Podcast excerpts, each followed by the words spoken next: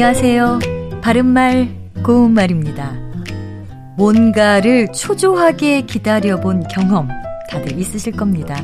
이럴 때 우리는 보통 속이 까맣게 타들어가는 것 같다고 표현하기도 하는데요.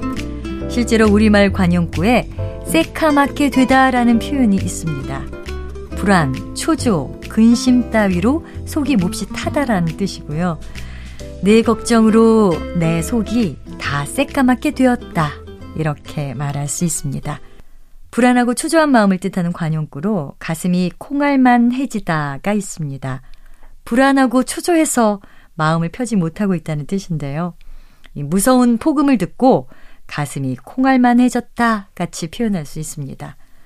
이런 초조한 마음을 나타내는 속담으로는 죽수어 시킬 동안이 급하다가 있습니다.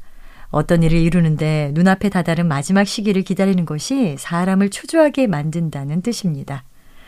또 지키는 냄비가 더디 끓는다라는 속담도 있습니다. 결과를 초조하게 기다리고 있으면 시간이 더 걸리는 것까지 느껴진다는 것을 비유적으로 이르는 말이죠. 하나 더. 어린 아들 구세간 어미 기다리듯 이란 속담도 있는데요. 혹 떡을 가지고 올까 하고 구세간 어미를 기다리는 아이처럼 어떤 일에 희망이 있을 때 몹시 초조하게 기다림을 비유적으로 이르는 말입니다. 바른말 고운말 아나운서 변희영이었습니다.